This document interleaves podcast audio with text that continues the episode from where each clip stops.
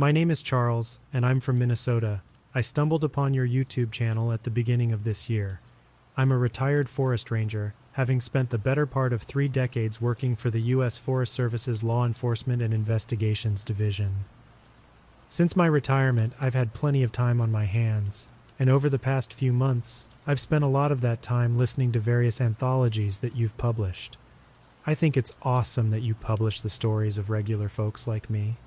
So, with that in mind, I think I have a story that you might be interested in. It seems a little strange that I'm so excited to tell you about this, as it's not exactly the kind of thing most people want to hear.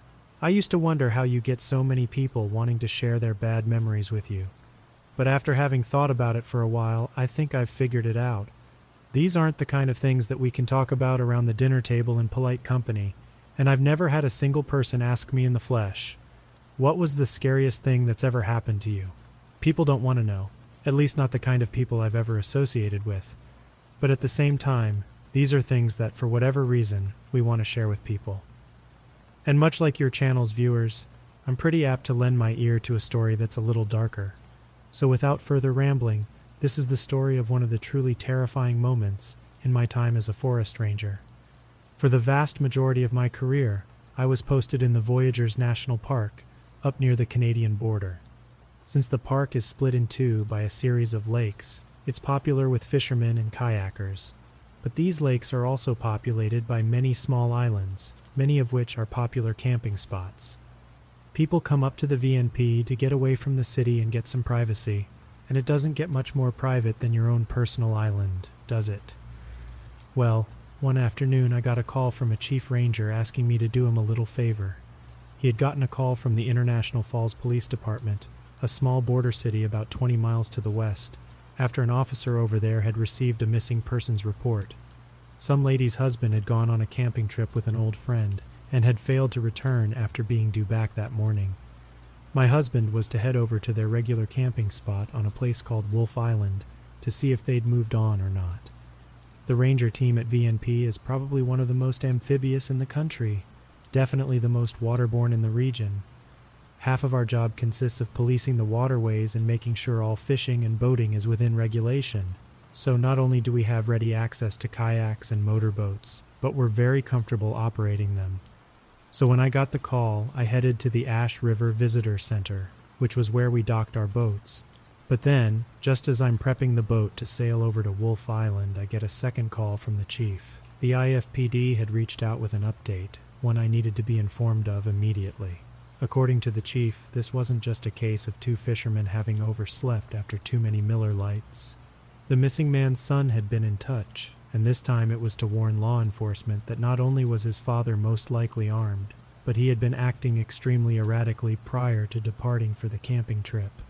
This is not what I'd been hoping to hear when I'd heard that there was an update, but I was more than equipped to deal with the situation. Seeing as I was on the law enforcement side of things as opposed to working solely at the visitor center, I had pretty much all the same options as your average police officer but that didn't mean that I wasn't feeling a sense of apprehension regarding what I might run up against. Nine times out of ten, incidents in the park are resolved quickly and peacefully. But as you can probably guess, it's that one in ten that keeps you up at night. So after prepping the boat, I sailed west for around 20 to 25 minutes until I spotted Wolf Island. After using my binoculars to observe the island from a safe distance, I could make out a slight plume of smoke coming from its eastern side. I could have really done with some kind of bullhorn to call out to the missing camper, but I didn't have the good sense to bring one. So I was forced to bring my boat right up to within about 20 or 30 feet of the shore before calling out using nothing but my lung power. I called out once and then twice, and after the third call received no response, I decided to make landfall in order to get a visual on the campfire, which presumably had been started by our missing camper. I brought the boat up a little closer hopped overboard, then waded my way ashore, calling out to our missing camper all the while. I could smell the campfire by that point, along with whatever was cooking on it, so I was doubtless within earshot of whoever had been tending to it. But since no one called back, and since I didn't see anyone as I walked up the beach, I figured whoever had made camp had moved on. Yet as I walked further onto the island in search of the source of the smoke, something caught my eye. For as long as I live, I'll remember this in photographic detail.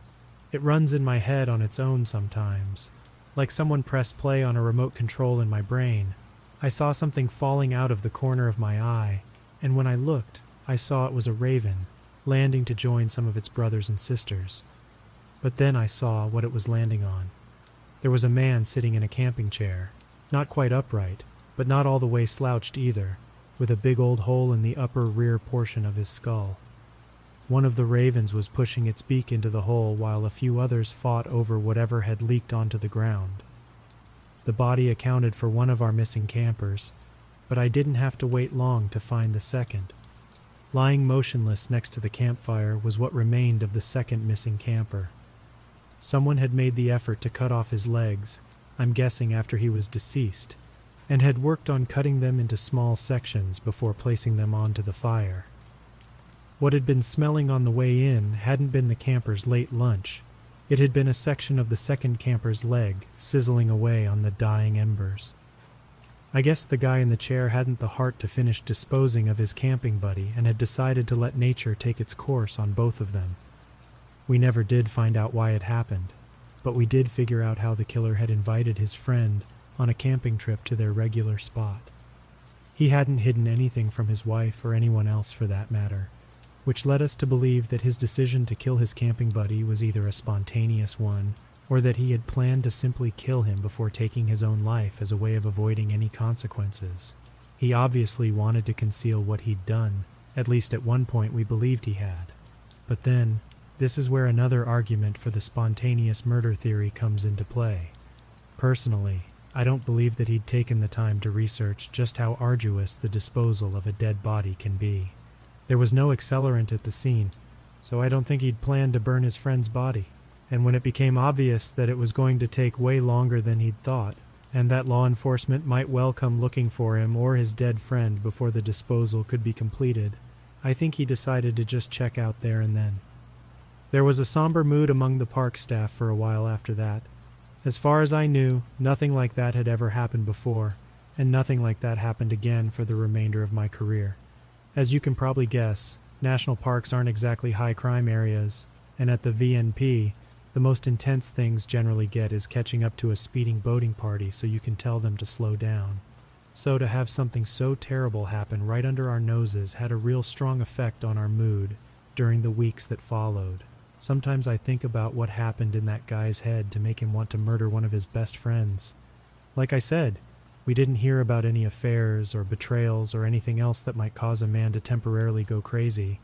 It's all just one big mystery, and like so many other of life's mysteries, I think I'm a lot more comfortable living in blissful ignorance.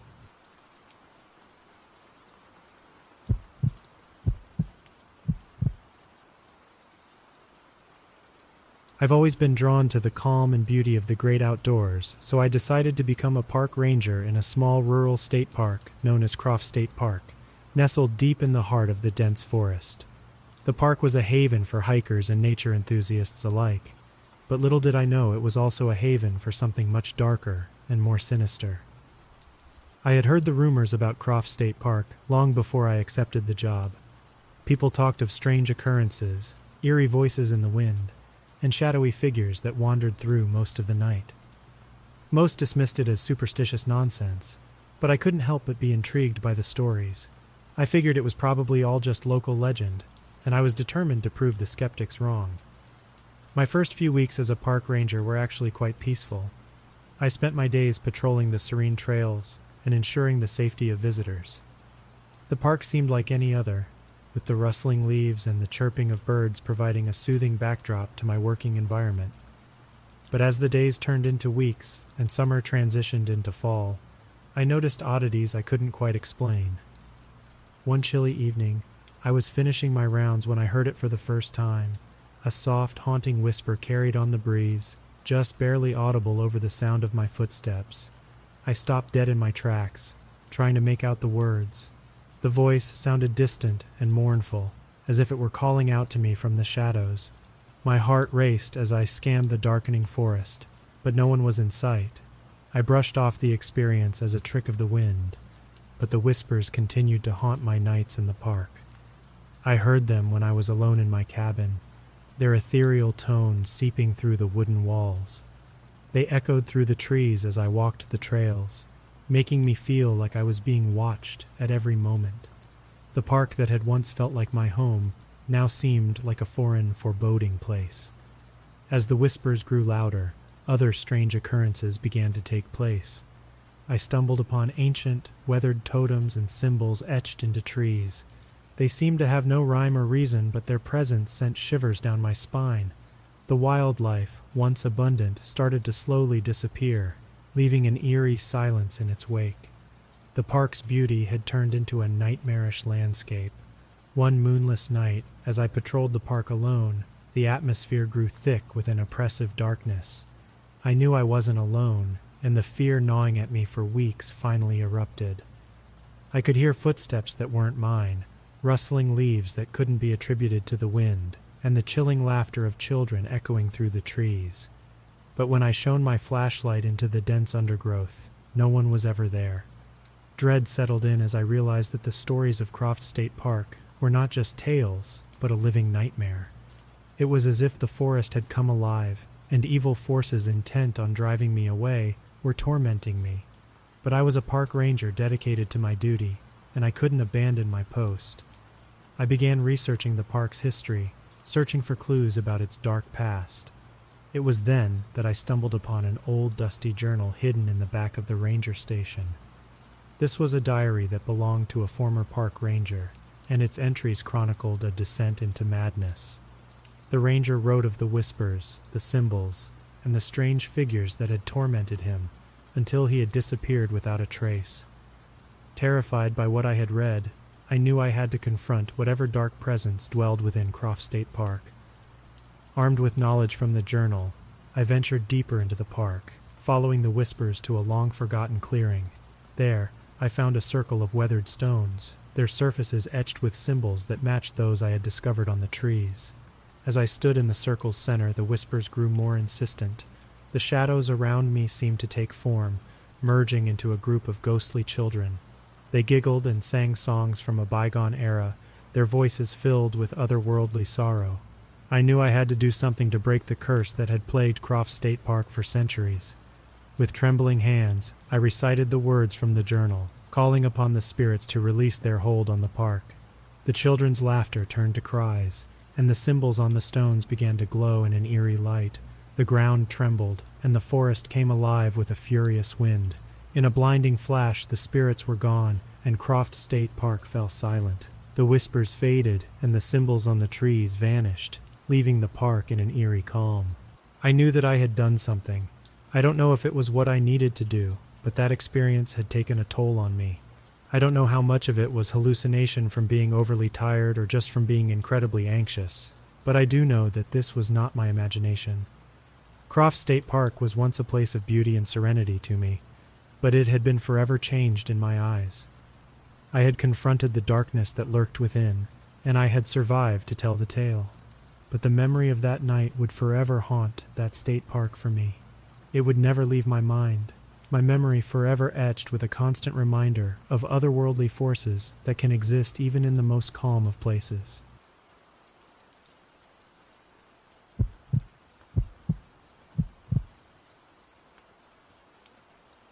I grew up in St. Louis, but I moved to Knoxville after enrolling at the University of Tennessee. During the summer between my freshman and sophomore years, I decided to sign up for a seasonal volunteer ranger program at the nearby Great Smoky Mountains National Park. My career aspirations leaned more towards sitting behind a desk, but the romanticized idea of being a park ranger had always fascinated me. Perhaps it was the allure of working outdoors, rescuing wounded animals, and becoming one with nature. So when the opportunity arose to play the part of a ranger for a month while donning my very own campaign hat, I couldn't resist. For seven long months, I eagerly looked forward to this adventure. However, my initial enthusiasm was met with a dose of reality.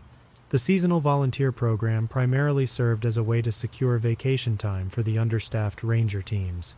We were never entrusted with tasks that required real experience or expertise. Most of the time, myself and the other two volunteers found ourselves staffing the park's visitor center. The remaining 40% of the time, we were tasked with basic administrative work or boundary maintenance. Although it wasn't the exhilarating experience I had envisioned, I preferred the boundary maintenance tasks over being cooped up indoors.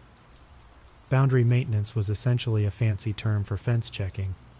My responsibilities involved walking long sections of boundary fence to ensure they were in good repair. It was during one of these hikes that I encountered someone I would never forget, even after all these years. I was near Cosby Creek, located on the eastern boundary of the park, an area of particular importance during boundary checks due to an old graveyard called Tritt Cemetery. We needed to ensure that wildlife didn't disturb the resting place of the deceased. After confirming the fences around the cemetery were intact, I continued eastward along the fence line for about 10 to 15 minutes. Suddenly, I spotted movement ahead through the trees. The moment I laid eyes on the figure, I couldn't believe what I was seeing. It was as if my mind momentarily questioned the reality before me.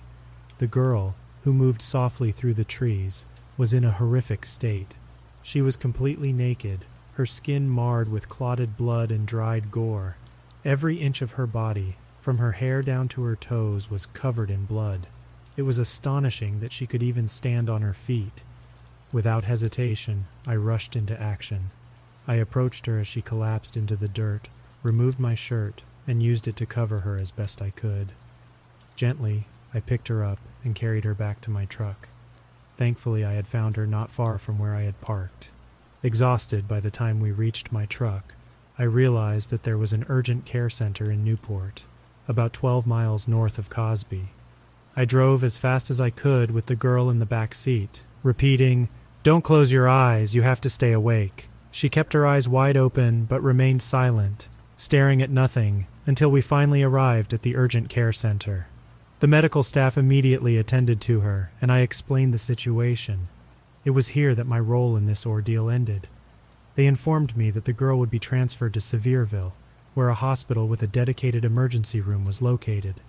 I offered to help further, but they advised me that the best course of action was to return to the Chief Ranger and inform him of the situation. When I walked into Ranger HQ, covered in blood, the chief and my coworkers immediately sensed that something terrible had occurred. At first, they thought I was the one who had been hurt, but I assured them it's not my blood. I recounted the events, and the chief took notes. Since we had jurisdiction, the responsibility to investigate what had happened to the girl fell on us. The only other entity that could legally take over would be the FBI, either if we requested their assistance or if they decided to intervene. Our team prepared to investigate, but that's when things took a strange turn.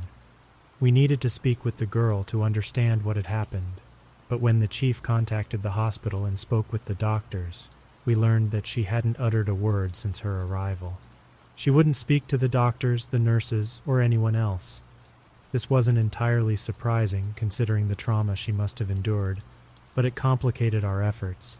The doctors advised us to check back the next day, hoping she might open up then. We waited until the early afternoon of the following day and called the hospital again. However, to our dismay, the girl still refused to speak. The chief decided to visit the hospital, and he asked me to accompany him, hoping that my presence might encourage her to talk. We discussed the investigation during the drive to the hospital, unaware of the bizarre turn it was about to take when we arrived at the hospital, we found the nursing staff in a state of panic. It took a while to figure out what had happened, but when we did, we were shocked beyond belief. The hospital had lost our victim. Surveillance camera footage revealed a man dressed in hospital scrubs pushing a wheelchair through the hospital's main entrance just after 1:15 p.m. He wore some sort of ID clip and managed to bypass the reception desk, heading straight for the girl's room. He placed her in the wheelchair and wheeled her right out of the hospital, without any interference from the staff. This was a massive breach of the hospital's protocols, but without any information about the girl or her apparent abductor, we had limited options. The only course of action was to involve the FBI, as we feared that the person who had taken the girl from the hospital might be connected to her initial predicament. We hoped that this would lead to a full fledged investigation. However, when we followed up with the FBI about a month later, we were met with disappointment. Someone higher up in the Bureau had decided that the case wasn't worth pursuing. They weren't interested in allocating resources to a case where the primary charge might be impersonating a healthcare professional.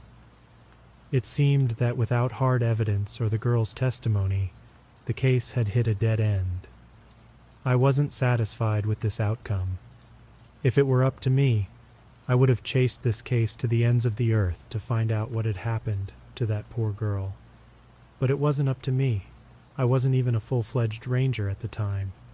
When my volunteer stint ended, I went back to my studies, but I never forgot what I had witnessed. Years later, when the time felt right, I decided to share this unsettling story with my daughter. It might seem strange to share such a frightening and bizarre tale with a teenager, but I believe there was a lesson to be learned from it. When I drove back to Ranger HQ after leaving the girl at the urgent care center, I had assumed that the Ranger team and other law enforcement agencies would fight tirelessly to bring her attackers to justice.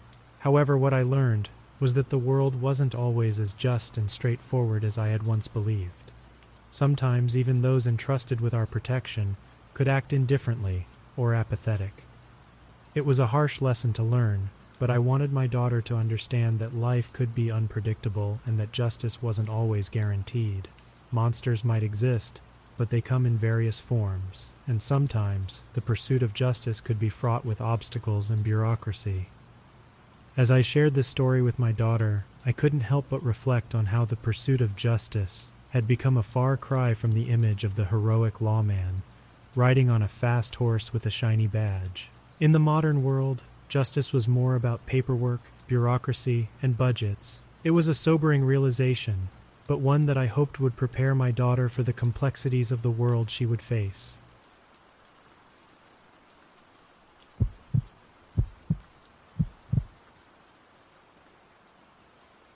I live next to Yellowstone National Park, a place that has drawn millions of tourists every year for as long as I can remember. It's a breathtakingly beautiful area, known for its majestic landscapes, geothermal wonders, and abundant wildlife. However, my story is not about the park's natural beauty. It's about a chilling encounter I had on the outskirts of this renowned wilderness. The summer of 2020 was an exciting time for many of us, as things started to return to normal after a period of lockdowns. It was during this time that some of my buddies and I decided to have a night out camping near a spot we had frequented in the past. This spot, like many others in the area, operated on a first come, first served basis. To secure our place, I headed up there early to make sure our campsite was still set up from an earlier visit that day. As the sun began its descent, I left my house, confident that my friends would join me within the hour. The drive to the location took me about 30 minutes, a picturesque journey through winding roads and dense forests. I had no concerns about being alone since my friends were on their way. Upon my arrival, I immediately noticed something was amiss. My tent and all its contents had vanished without a trace. To provide some context, I had meticulously staked the tent down in multiple areas to ensure it would withstand the duration of my absence. Inside the tent, my sleeping bag and a few miscellaneous items remained, which I had left behind to weigh it down. But now, everything was gone, as if it had never existed. Even the stakes and rocks I had placed outside to secure the tent were missing. A chill crept down my spine as I knew something was terribly wrong. I had not seen any other campers on the way up, and I had no cell service to call for help. Deciding to drive back down to seek assistance and reach my friends, I realized the culprits must still be lurking nearby, as they had been there for only an hour or two. My friends urged me to stay, pointing out the weeks of planning that had gone into this trip. Reluctantly, I decided to stay believing I would eventually locate my belongings in the morning and report the incident to the Forest Service. I didn't want to ruin the experience for my friends. As the night wore on, things seemed relatively normal. Around 1 or 2 in the morning, most of my friends decided to call it a night. I opted to sleep in my truck, a decision I now appreciate as one of the wiser choices of that night. I always came prepared with bear spray and a sidearm for protection against any unexpected guests. Though I attempted to relax, I couldn't shake off the unease that lingered from the theft of my belongings just hours earlier. I left my truck window slightly open, thinking I might hear any approaching sounds during the night. After about two hours of fitful sleep, my worst nightmare unfolded. At first, I heard rustling noises outside the perimeter of the campsite. The noise was enough to jolt me awake, and I lay motionless in my truck. I knew it couldn't be a small creature like a raccoon. The sound was too significant. Paralyzed with fear, I listened intently to the strange occurrence outside the camp. My first thought was a bear, as there had been recent sightings in the area, and the noise was coming from only 20 to 30 yards away. An unsettling aspect was the eerie silence that surrounded me. Typically, there would be the sounds of grasshoppers or birds, but this time it was oppressively silent, an ominous sign in the wilderness, indicating the presence of a large predator or something equally foreboding. After approximately 15 minutes of complete silence, I attempted to convince myself that I was merely being paranoid. Just as I was about to fall back asleep, I noticed movement to the right of our campsite, roughly 20 yards from me. To my absolute horror, a figure emerged from the darkness.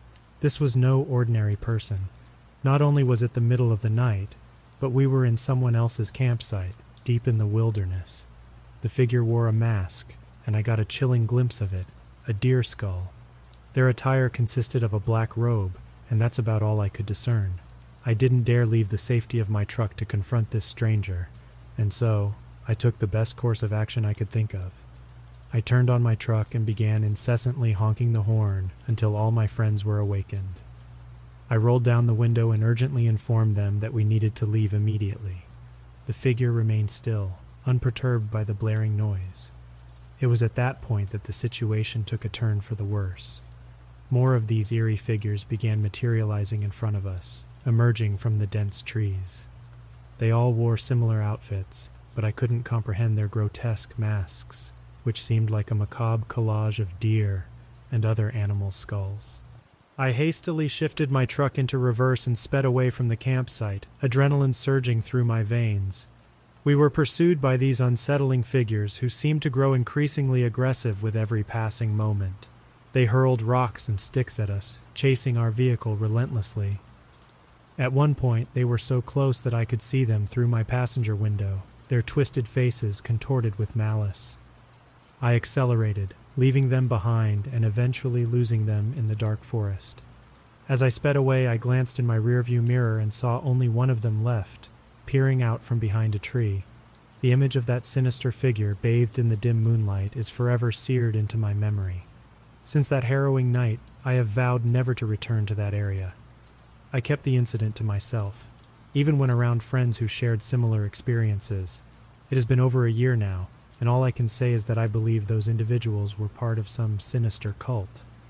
I have heard other stories of strange occurrences happening around Yellowstone cattle disappearing, fences being removed, and other unexplainable phenomena. While I can't say for sure what's happening, I can attest to the palpable sense of dread that washed over me that fateful night, a feeling that has left an indelible mark on my psyche.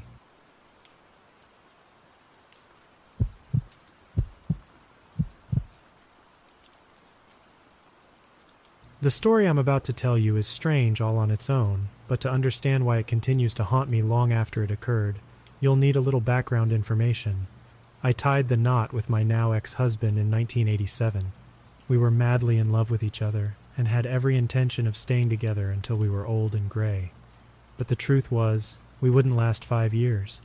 We had trouble getting pregnant, so we went to a fertility doctor for tests. That's when I found out I was incapable of bearing children it didn't seem like the end of the world, not at first, anyway. We discussed both the possibilities of adoption and living a child free lifestyle. I thought our marriage was strong enough to survive something like that, but I was wrong. When he filed for divorce, I was heartbroken. I had never really experienced true heartbreak until then. If he had said from the get go, Look, babe, I can't be with someone who can't have my kids, then at least I'd have had more time for it to sink in and for me to get over it but it was how he raised up my hopes before dashing them that hurt more than anything else. I couldn't bear to be around him after that. He wanted an amicable split, but I just didn't have it in me to remain friends with him. I guess that must make me seem pretty immature to some people, but I just wasn't emotionally equipped to deal with something like that. I left town, moved back in with my parents for a few months, and then set about deciding what I wanted to do with my life. It might sound silly, but I had half expected my role in life to be a mother and homemaker. I know that isn't exactly shooting for the stars to some, but it was all I ever really wanted a simple, happy life. And it took me an embarrassingly long amount of time to realize that I could be happy being something other than a housewife.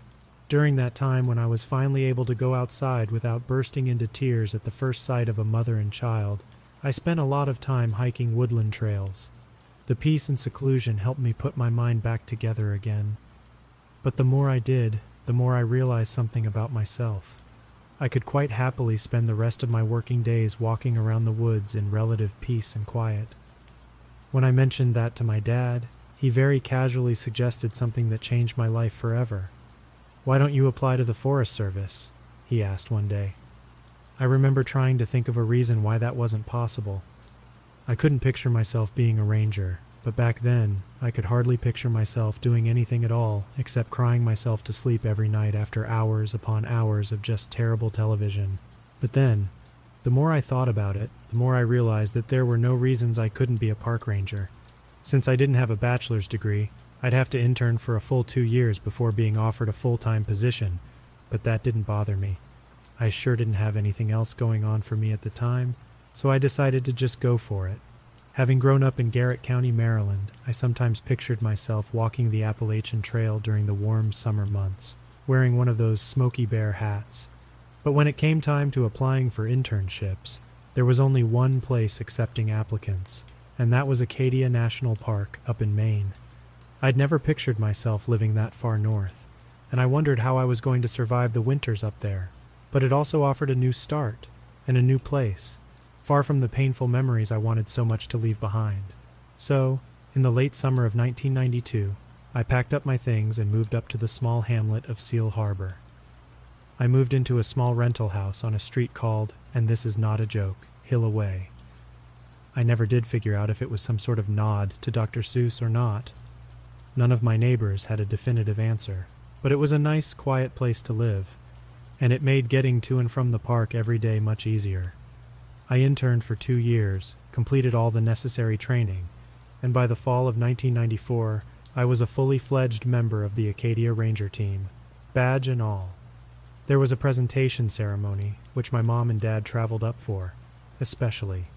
I experienced feelings of pride and self belief that at one point I'd never have thought possible. I considered it a huge achievement, and there's no denying how happy it made me but I still felt this sort of baby sized hole in my life, one I knew that I'd never be able to fill. Now, cut to about a year later, to June of 1995, and I was completing a land inspection near a rocky hill named Conners Nubble. Once I was done, I turned around and started walking the two miles back to Park HQ. But as I got closer to the shores of Eagle Lake, I decided to take a shortcut between two trails to save some time. It wasn't a well walked section of the trail, and I had never taken the shortcut before, but I knew the park well enough to know that if I worked my way through the undergrowth, I'd come out on the opposite trail and have a much easier hike back to HQ. So that's what I did. I turned off the trail and was walking through the trees when suddenly something caught my foot. I didn't see the thing at all, meaning I was so caught off guard that the stumble almost sent me crashing into the dirt. So, after calling whatever it was a mother lover, I decided to kick away some shrubs to see exactly what had almost taken me out. I figured it'd be a rock of some description, and if it was possible to do so, I planned on digging it up and tossing it to one side to ensure that no one would be tripping over it again. Some might call this a little extreme, but it becomes second nature to make the park as safe a place as possible for visitors and co-workers alike. One thing you learn as a forest ranger is that a lot of things are completely out of your control, which then teaches you to always act on the stuff you can control. Anyway, after stamping my foot down to find the thing that had tripped me, and then kicking away the shrubs around it, I was surprised by what I saw. It couldn't have been a rock, the shape was way too unnatural. After wiping away some of the soil around it, I caught a glimpse of something that looked a lot like a seam. And if it had a seam, then it might just be some kind of box that someone had buried there sometime in the recent or distant past. But no matter what it was, I didn't have the time nor the energy to stop what I was doing and dig it up.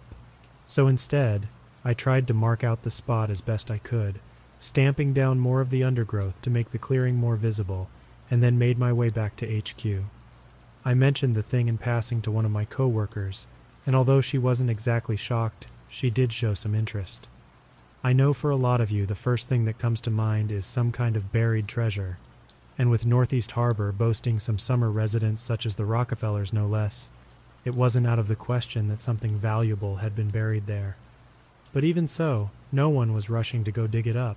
I mean, I didn't even really know what it was, so while the box remained of interest, digging it up wasn't a priority by any stretch of the imagination. A few days went by, and then one afternoon, I found myself with a few spare hours. But rather than finish early for the day, I decided to grab a shovel, head down to the shortcut near Eagle Lake, and dig up the box to find out exactly what it was. It made for hard and sweaty work, but after maybe an hour or so of digging, I was finally able to see that yes, it was a box, no bigger than the kind that you'd buy shoes in. It looked like it had been buried there for a long time. I heaved it from the dirt, dusted it off, and set about pulling away the rotten twine from the latch where a padlock might have otherwise been. I'll admit to being quite excited at the time, and it didn't once occur to me that it could have been anything sinister. But when I opened the box and lifted up a rotten piece of cloth away from whatever was inside, I gasped and slammed the lid shut after catching just a glimpse. It wasn't gold or silver or jewels, nor was it a murder weapon from some decades old murder, as one ranger had suggested with a chuckle. It was a skeleton, the tiny newly formed skeleton of a departed newborn. I didn't touch anything else, I just ran back to HQ to tell people what I'd found. Soon, almost everyone on duty that day was down near Eagle Lake, and not long after, several other state troopers and the whole forensics team arrived. But before they all got there and taped off the scene, our chief ranger looked inside the box just to see for himself what was in there. Like I said, I only got a glimpse, but I saw enough to know what I was looking at. Where is the chief? He took a long, hard look at that poor little thing, long enough to see the things I hadn't. I couldn't bring myself to look at it again for a long time, but when the chief said the skeleton looked all wrong, he was right. I had never seen a baby skeleton before, so it wasn't like I was an expert. But all who saw it agreed that the skull seemed way too large, and the arm seemed way too long, as one of us put it. The poor little thing barely looked human, but it was, because the genetic testing came back positive as being entirely human in origin. In the end, we pieced together a very sad chain of events. Sometime between 1920 and 1930, some unsuspecting mother gave birth to a heartbreaking disabled child. There was a chance that this child died of natural causes because there were no signs of any trauma on the skeleton, but that didn't rule out the possibility that someone had taken it upon themselves to personally end the child's suffering. Then, after the child was gone, someone placed it in what would have been at the time an expensive felt lined box, then buried it deep in the woods where no one might ever find it. Why they might opt to do that instead of giving the child a proper funeral, I have no idea but the reason couldn't have been a good one. Cut to almost 80 years later, and some slowly growing tree root had pushed it further and further to the surface over time until just a nub was sticking above the ground. A little nub that I just so happened to have stumbled over. Seeing as the child's body was found on federal property, we were able to enlist the help of the FBI's DNA analysis unit down in Quantico, like I think I already mentioned. We were hoping that we might get a match on a distant relative that had a file, but nothing came back positive. This little kid had no name, no date of birth, and its only possession was the small improvised coffin we found it in. We also heard from the FBI that the child's large skull, which they called macrocephaly, was probably the result of a genetic disorder such as Weaver's or Sotos syndrome. From what I can understand, conditions like those are relatively easy to treat today. But back then, some poor kid born in bad circumstances wouldn't have nearly the same chances. It all makes for a heartbreaking story. Even our most probable theories were nothing but speculation. But no matter which way you cut it, whatever happened to that child had been simply awful.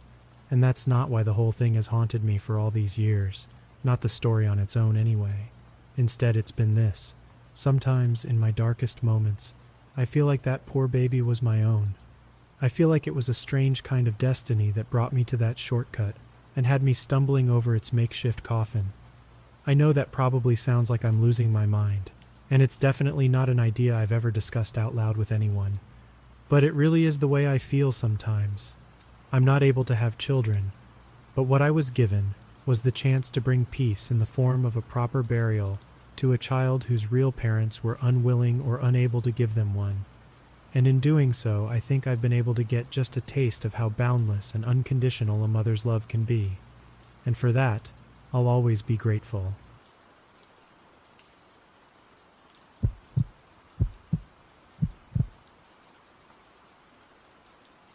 I was feeling adventurous and decided to explore the Anastasia State Park independently. I had heard it was beautiful, with stunning ocean views and dense forests. The day was perfect for an outdoor adventurer like myself, with the sun shining and a gentle breeze blowing. I couldn't resist the allure of the unknown, so I set off on my journey. As I began my exploration, I noticed how quiet it really was around me. The only sounds I could hear were the rustling of leaves under my feet and the occasional bird making some sort of chirping sound. I walked for a couple of hours, taking in the breathtaking scenery around me. The ocean views were indeed spectacular, and the dense forests had an eerie yet enchanting quality. But as the sun started to set, I realized I had lost track of time, and honestly, I had no idea where I had ended up. I tried to retrace my steps as best as I could, but every direction I turned seemingly looked the same. Anxiety started to creep in, and a sense of fear began to gnaw at me. The forest had become dark, and the silence, once peaceful, now seemed almost deafening. The rustling of leaves underfoot now sounded like footsteps behind me. I tried my best to stay calm, but a shiver of unease ran down my spine. I attempted to call out for help, but my voice echoed through the trees without any response. The forest's darkness started to play tricks on my mind, and I could swear I saw movement out of the corner of my eye. My heart raced, and I couldn't control the growing sense of panic. I started to run, hoping to find my way back to civilization. But as I ran, the forest only seemed to get darker and more ominous. Strange noises and whispers filled the air, but I couldn't quite make out what they were saying. After what felt like an eternity of desperate flight, I stumbled upon an abandoned cabin. Relief washed over me momentarily, but that relief was short lived. I noticed the door was slightly ajar, and as I pushed it open, the smell of decay filled my nostrils. The cabin appeared to have not been inhabited for quite some years, but there was fresh blood on the walls. Terror gripped me, and I knew I had to leave that place immediately. I sprinted out of the cabin and back into the darkness of the forest. The footsteps behind me had returned, and I knew I was being pursued. Panic overtook me once more, and I tripped and fell. As I looked up, I saw a shadowy figure looming over me, their features obscured by the dim light. Fear paralyzed me, and the last thing I remember was the sound of my own screams echoing through the forest as I was dragged away into the suffocating darkness. I woke up what felt like many hours later, disoriented and completely confused in the woods. I had no memory of how I got there or what had happened, to this day, I have never returned to Anastasia State Park, and I doubt I ever will. It took me several hours to finally figure out my whereabouts during the daytime hours, and luckily I was able to follow a trail of smoke from a local campfire. Eventually, I found help. But that night still haunts me in my nightmares, and I've learned to never underestimate the dangers of exploring unknown territories alone. I don't know what happened to me that night or who or whatever that shadowy figure was. The mystery lingers, and I'm left with the chilling memory of that fateful adventure.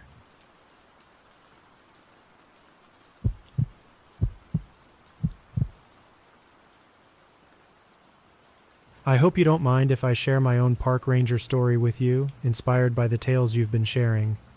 I used to be a ranger at Kaniksu National Park for seven years, from 1985 to 1992. Kaniksu, nestled in the Idaho panhandle, less than 50 miles from the Canadian border, was a place of pristine forests, majestic mountains, and serene lakes in the summer. In winter, it transformed into a vast carpet of snow and ice, with the Sea River to the north and Lake Pend Oreille to the south. The park was a land of ridges and valleys, and it was in one of these valleys that I experienced a terrifying encounter on my last day on the job.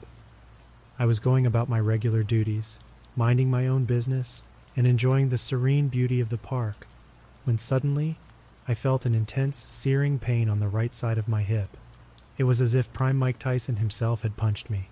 The force of the blow spun me around, and I collapsed to the forest floor, disoriented and in agony. But what followed was even more horrifying. Amidst my pain and confusion, I heard the unmistakable crack of a rifle shot echoing through the valley. My first instinct was to think it was an accident, perhaps an inexperienced hunter's mistake. The wilderness often witnessed such mishaps, which is why we had so many regulations in place. I couldn't see the shooter, so I started to call out desperately, Don't shoot, I'm a ranger! With one hand pressed firmly against my bleeding hip and the other waving wildly, I hoped to signal my identity and intent, but instead of a response, the shooter fired at me again. It was incomprehensible. Someone was deliberately trying to harm me. Panic surged through me as I struggled to make sense of the situation. Why would anyone want to harm a forest ranger? As I called out again, I'm friendly, stop shooting. The shooter responded by putting a bullet through the rotting log behind which I had taken cover. I realized that the shooter was not merely mistaken, but intent on harming me. My heart raced as I comprehended the gravity of the situation. If I exposed myself again, they could easily take a shot, and I would be defenseless. I had only one option left to fight back. Before rolling onto my front, I checked if my legs were still functional enough to run. Then, I positioned my body towards the direction of my parked truck. The shooter remained silent, watching, waiting for me to make a move. The eerie stillness sent shivers down my spine. Summoning all my courage, I decided to make a bold move to break their focus. With my sidearm as my only weapon, I fired several rounds over the log. The deafening gunfire filled the valley, and then I rolled onto my side and sprinted wildly through the dense forest. Shots rang out behind me, and I heard the terrifying crack as a bullet flew just inches over my head. Running as fast as my adrenaline fueled body would allow, I desperately sought cover. Eventually, I broke the shooter's line of sight and made it back to my truck, barely escaping with my life. I drove straight to the emergency room in Sandpoint as Ranger HQ was too far away. My biggest fear was losing consciousness due to blood loss, but I was fortunate. A doctor later told me that the bullet had narrowly missed crucial arteries, any deviation in its path, and I might not have made it to the hospital. Given that the park was federal land, the FBI launched an investigation and collaborated with our ranger team to search for the shooter. However, by the time they arrived, the assailant had vanished without a trace. They scoured the park for any evidence, from boot prints to bullet casings, but it seemed as if my attacker had left no clues behind. During one of my interviews with the FBI agents, they shared a chilling theory. Months before my ordeal, a team of U.S. Marshals had encountered a violent standoff in Boundary County involving a man named Randy Weaver. This incident had attracted widespread media attention and created a volatile atmosphere. Some agents believed that my attack might be linked to this event, speculating that my role as a federal representative made me a target for revenge, fueled by the infamous Ruby Ridge incident. The FBI never managed to apprehend the person who had shot at me, and to this day they remain at large. Perhaps they live with the guilt of their actions or the fear of consequences, but regardless, I doubt I could ever accept an apology from them, not until I can afford that second round of hip surgery anyway.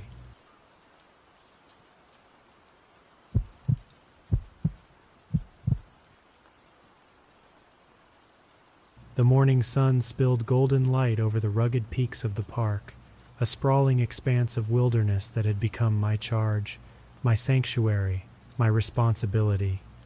I'd always pictured being a park ranger as a tranquil vocation, a caretaker of nature's grandeur.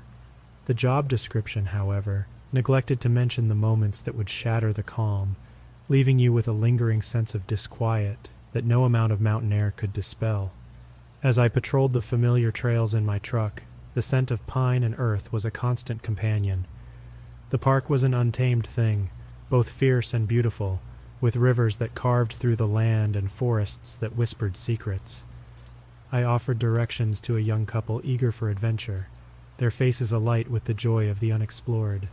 That was part of the job I loved, being a guide to those who sought to lose themselves in nature, if only to find something new within. By midday, I'd made my rounds, checked licenses, shared polite nods with anglers who were more hopeful than successful, and steered day hikers away from paths that were less forgiving than they appeared. It was the routine I relished, a steady rhythm like the ebb and flow of the seasons, until it wasn't. It was by chance, following the trail of an eagle soaring overhead, that I stumbled upon the campsite. Five tents stood in a clearing, a stone's throw from the trail. Their fabric doors were zipped tight against intruders of any kind. It struck me as odd, the stillness of it all. By this hour, the occupants should have been up and about, their laughter and chatter mingling with the sounds of the forest. But there was nothing, only silence. I cleared my throat, the sound harsh in the quiet, and announced myself. Park Ranger, I called out, expecting the rustle of movement, the emergence of sleepy faces, but the forest held its breath, and the silence grew heavier. Anyone there? My voice was louder this time, tinged with the unease that crept into my bones. The absence of response weighed on me as I approached the nearest tent. A flicker of something like dread fluttered in my chest as I reached for the zipper. I'm going to open up, I warned, my hand unsteady. The tent interior was a portrait of orderliness. Sleeping bags neatly rolled, provisions tucked away, no sign of hasty departure or struggle. It was as if the campers had simply vanished, leaving behind a tableau of an interrupted life. The embers of their last fire were cold, and the low hum of insects was the only soundtrack. With methodical precision, I checked each tent, finding the same unsettling meticulousness. A sense of wrongness settled over me, like a cloud casting a shadow over the sun dappled ground. Something about this place, about today, felt off kilter. I was no stranger to the occasional bout of intuition the ranger's sixth sense that something in the woods was amiss. This time it screamed at me, a silent alarm that rang clear as a bell in my mind. By the time I rezipped the final tent, my decision was made. I would return to the trailhead, check for vehicles. Perhaps they'd gone into town, I reasoned. But as I made my way back, the unease grew. Each rustle in the underbrush, each snap of a twig, seemed amplified a chorus of disquiet that sang a warning. I was a man of the wild, a steward of these lands, but in that moment, as the shadows lengthened and a chill descended with the setting sun, I couldn't shake the feeling that I was the one being watched, the one out of place in the untamed vastness of the park. The afternoon waned, light filtering through the towering pines and shards that barely touched the forest floor. I should have been back at the station, filing reports, finishing up paperwork. Instead, I was here, at the edge of a clearing that had no right to be as silent as a grave. I let the engine idle, the soft purr of the truck a stark contrast to the stillness outside. The campsite was just as I left it, tents standing sentinel in their neat little row. I should have felt relief at the lack of chaos, but my gut knotted tighter with every passing second.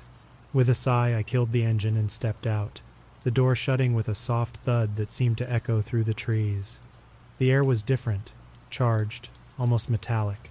I couldn't shake the feeling that I had stepped into a different world, one that watched and waited with bated breath. Hello? My voice felt thin, devoured by the expansive silence. I walked the perimeter, boots crunching softly on the forest detritus.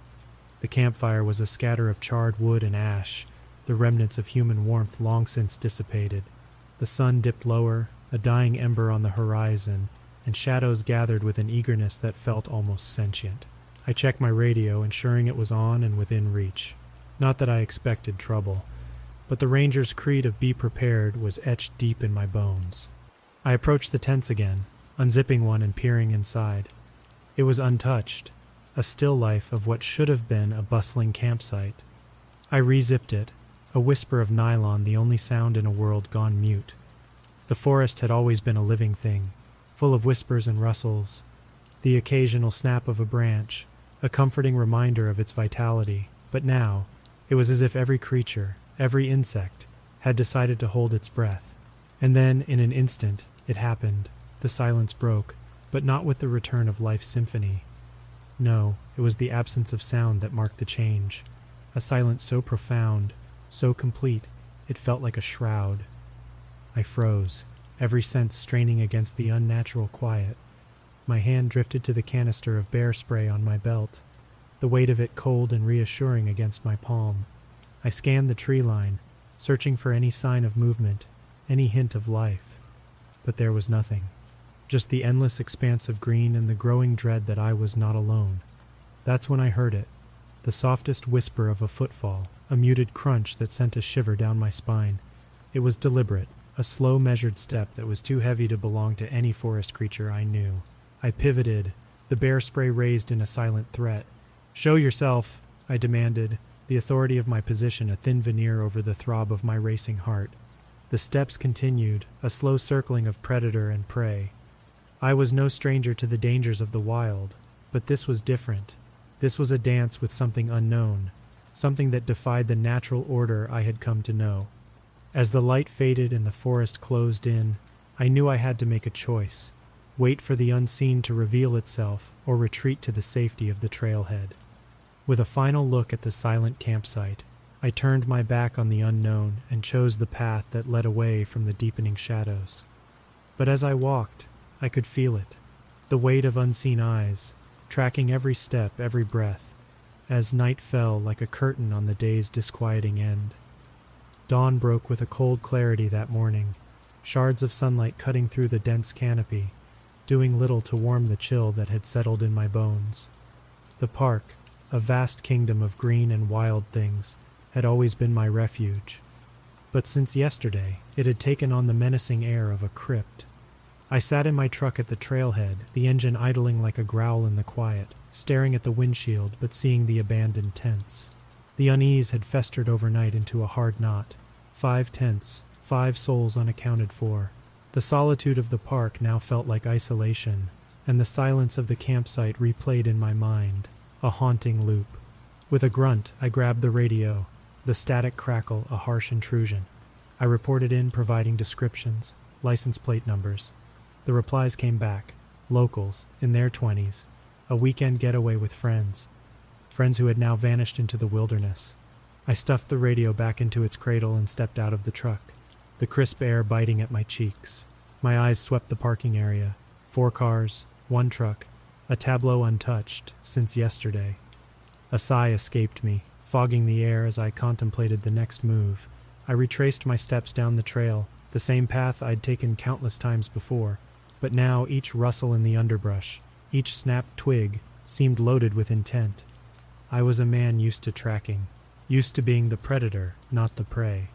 Yet the feeling of being watched had clung to me, a second skin I couldn't shake. Reaching the campsite, I found it as I'd left it, eerily pristine, the tent standing mute against the encroaching shadows. My hand hovered over the zipper of the nearest tent, hesitation a bitter taste in my mouth. I could feel the day's end approaching, the light waning, the forest preparing for its nocturnal secrets. The silence was suffocating, the lack of human noise, the absence of laughter and life. It was as if the earth had swallowed them whole. My call for assistance earlier was a decision made with reluctance, but as the sun dipped lower, painting the sky in strokes of fire and blood, I knew it was the right one.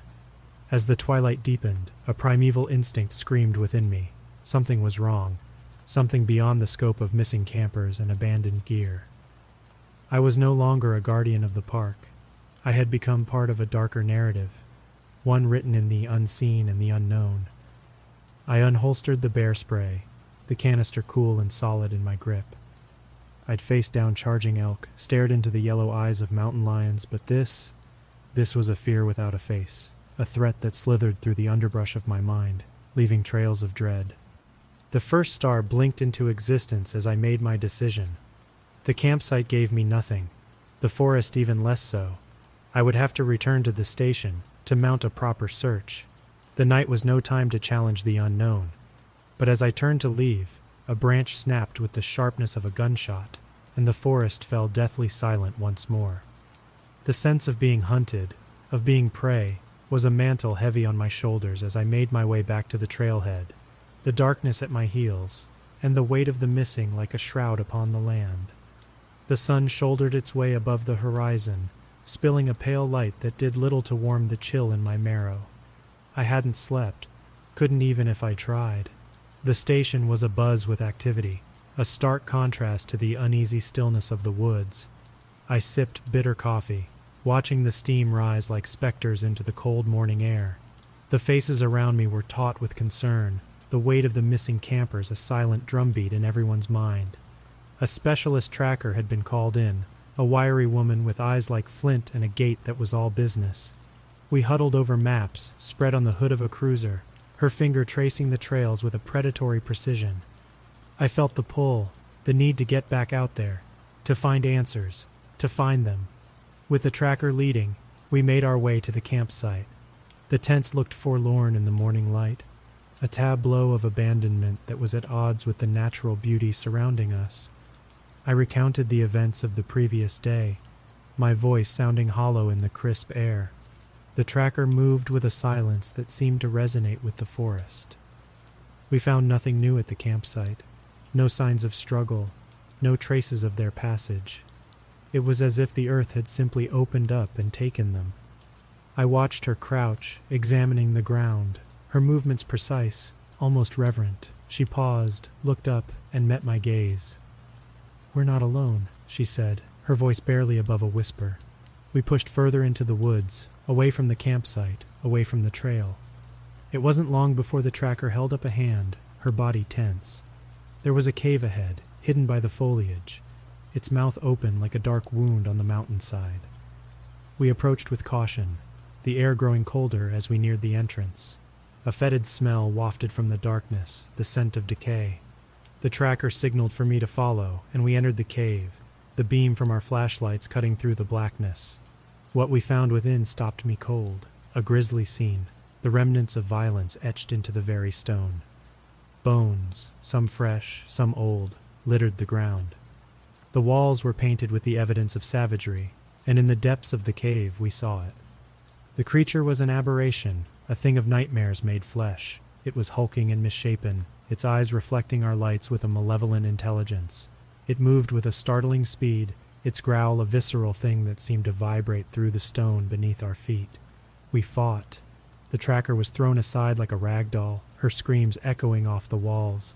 I sprayed the creature with bear mace, but it only seemed to enrage it further. The cave became a blur of movement and terror. I remember the cold shock of falling, the creature's breath hot on my neck, and then darkness as I hit the ground. When I came to, the creature was gone. The tracker was silent, and the weight of the dead pressed in around me. I scrambled to my feet, my mind a whirl of panic and fear. The cave, once merely a structure of stone, had become a tomb, a testament to the brutal reality that sometimes the wild is not just indifferent, but cruelly sentient. My consciousness clawed its way back, a reluctant swimmer surfacing from the depths of a dark, cold lake. Pain lanced through my ribs with each ragged breath, a stark reminder of the creature's power. The tracker lay still, her chest barely rising, a grim tapestry of our struggle against the beast, etched in the dirt and blood around us. The cave was a cathedral of horrors, its walls wept with the blood of the creature's prey. The stench of death was omnipresent, an assault on the senses that threatened to overwhelm me. We were in the belly of the beast, both literally and figuratively. With effort, I propped myself up against the cold stone, my flashlight's beam a feeble protest against the enveloping darkness. The silence of the cave was absolute, a pressing void that seemed eager to swallow any noise we might make. But the silence was a lie, I realized. It was the creature's accomplice, hiding its movements, masking its intentions. The tracker's eyes flickered open, confusion and fear warring in their depths, before settling into a determined glare. We shared a nod, a silent agreement that we were not yet done, that we would not go quietly into that dark night. We moved, our bodies protesting, a symphony of aches and sharp stabs of pain. We had to find the hiker, the one we had seen moving in the pit. The pit, a grave not yet sealed, a place of waiting for those the creature had chosen to toy with before the end. Our search was methodical, born of a desperation that sharpened our senses. We found her, the hiker, her eyes wide with terror and relief. We fashioned a rope from the detritus of the cave, clothing torn from the bodies of the less fortunate. She was weak but alive, and that was a victory against the darkness. We were not out of the creature's woods yet, though. It returned, a looming nightmare, its visage a grotesque mockery of nature.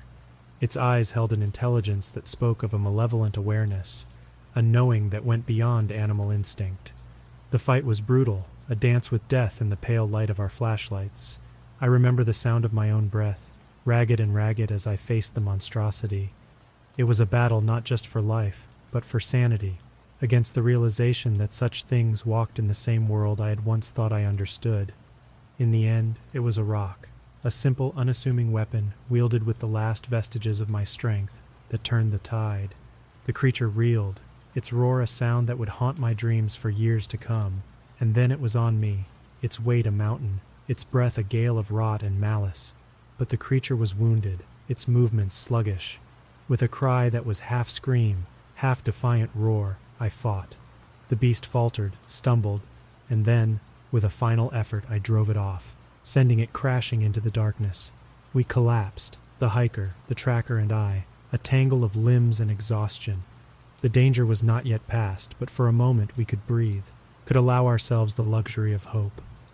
Outside, the park was waking up, sunlight creeping across the land. But in the cave, we grappled with the aftermath of our encounter, the reality that the world was far stranger and more terrifying than we had ever imagined. The aftermath felt like walking through a dream, the kind that lingers at the edges of your waking mind, too tenacious to be dismissed by the morning light. The creature lay still, a mass of fur and flesh that no longer inspired fear, just a profound sense of sorrow for the lives it had taken. I emerged from the cave into the blinding light of a new day, the air fresh with the scent of pine and the earthy musk of the forest. The rescue teams had arrived, a flurry of motion and urgent voices. I watched them, their faces a blend of relief and horror as they took in the scene. The scattered remnants of the campers, the silence of the tracker, the ragged survivors we were. They asked questions, their notebooks ready to document the unbelievable. I recounted the events, my voice flat, the words tasting of dust and disbelief. The surviving hiker was whisked away on a stretcher, her eyes meeting mine in a silent thank you. I nodded, the gesture a feeble acknowledgement of the bond formed in the shadow of death. I sat on the bumper of an ambulance, the world around me a cacophony of radio chatter and boots on the ground. The head ranger approached, his expression a mix of concern and something akin to pride. You did good, he said, though the words felt hollow against the backdrop of such loss. The report they handed me was a litany of names, each a life snuffed out in the prime of their existence, 26 in total, including the brave tracker who had fought alongside me. The creature, they speculated, was some aberration, a twist of nature's design that defied explanation. But in the end, it was dead, and with it died the nightmare that had gripped the park. I returned to the job, to the routine of trails and tourists. But something fundamental had shifted. The knife I had used to defend us against the creature rested heavy on my hip, its blade stained with the evidence of our struggle. I hadn't cleaned it, a silent tribute to those who hadn't made it out, and a reminder of the thin line between the known and the unknown. I carried more than just the knife now, a 44 Magnum, a weight on my other hip, a concession to the newfound knowledge that the wild held more than just beauty and tranquility. It was a burden I accepted, the weight of it a constant companion as I patrolled the same trails, watched over the same vistas. I became something new in the wake of that encounter, a guardian not just of the park and its visitors, but of the thin veneer that separates civilization from the wild chaos that lurks in the uncharted shadows. Each rustle in the underbrush, every snapped twig, now held the possibility of hidden dangers. But I was ready, ready to protect, to serve, and if necessary, to confront the darkness, the creature had changed me, honed me into something harder, more vigilant. I was no longer just a park ranger. I was a sentinel at the edge of a mysterious and untamed world, forever watching, forever waiting,